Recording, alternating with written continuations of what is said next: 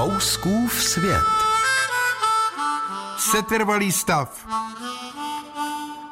Možná, že ve středověku byli lidé stejní jako my. S tím rozdílem, že neznali auta, televizi, letadla, internet, mobil. Zavírám oči a vplouvám do staré doby. Hele, baron Babíšek z Krkavčí lhoty už má zase nový kočár a s erbem. Vydělal na moru a choleře. Prodával chlorové vápno a urny. Večer má šlechta trachtaci, medovina poteče proudem, lokajové už chystají dávítka, purkrabí z Pičína koupil další dva domy, o velikonoční pondělí bude na rynku veselo, budou věšet arcilum pachmátku, neplatil daně. Zeman Prdlík z Rouškova, bývalý pirát, dostal křeslo v Královské radě.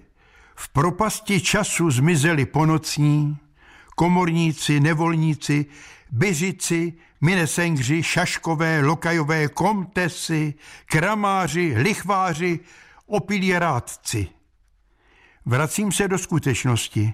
Máme nové profese, mluvčí, ochranky, kuplíře, šmejdy, chváliče, exekutory, ajťáky, developery, revizory, tuneláře, náměstky, asistenty, lídry, bafuňáře.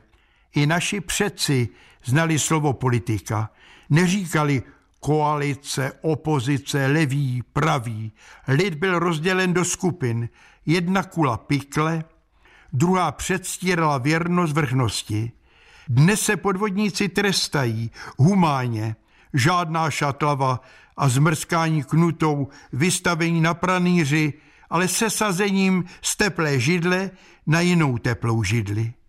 Středověk odešel, místo ponocných a tamtamů máme Facebooky a internet. V telebednách hltáme akční filmy a radujeme se, že alespoň v nich láska a pravda vítězí. Kroutíme hlavami nad rezidencemi a paláci z bohatlých superšikulů v krajinách daňových rájů. Hele, kde na to vzal, ten si hoduje z našich daní.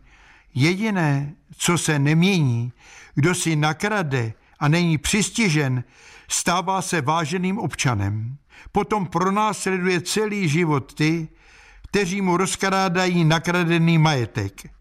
Šťastný ten, kdo nezávidí bohatství. Těm, kteří do úmoru pracovali, zatímco on měl čas děkovat Pánu Bohu za každý obyčejný den. Fouskův svět.